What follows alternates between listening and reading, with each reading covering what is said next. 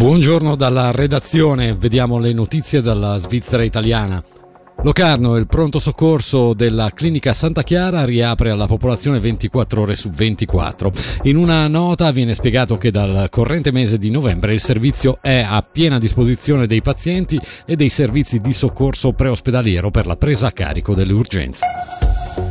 Il municipio di Brissago ha ordinato la chiusura temporanea delle scuole elementari e dell'infanzia dopo la scoperta della presenza di amianto oltre i limiti legali nelle strutture. Il riscontro è emerso durante le analisi preliminari effettuate in vista di lavori di ristrutturazione, scrive la regione. Una bonifica parziale si è resa immediatamente necessaria. Le attività scolastiche sono state trasferite in sedi alternative e i servizi essenziali come la mensa rimangono attivi. È prevista una serata informativa il 13 novembre.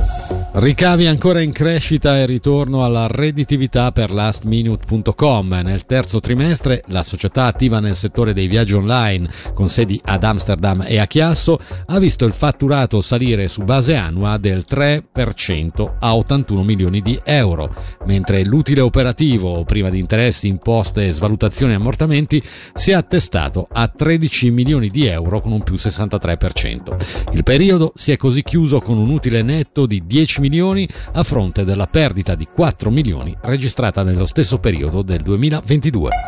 Per lo sport, il calcio, questa sera alle 21 in Conference League il Lugano affronta in trasferta i belgi del Bruges. Sentiamo da mister Mattia Crocitorti cosa serve per vincere questo match. Penso che occorra una grande prestazione di tutta la squadra, eh, penso che per 90 minuti dobbiamo avere una concentrazione ancora maggiore rispetto a quello che abbiamo avuto nelle tre precedenti partite di Coppa, dobbiamo curare ogni dettaglio, dobbiamo veramente eliminare al minimo la percentuale degli errori e, e sono convinto che, che, possiamo fare una grande partita. Eh. È molto ben chiaro tutti quello che siamo venuti qui a fare e sicuramente se portiamo a casa tre punti è un'impresa, però non penso proprio che si debba parlare di miracolo.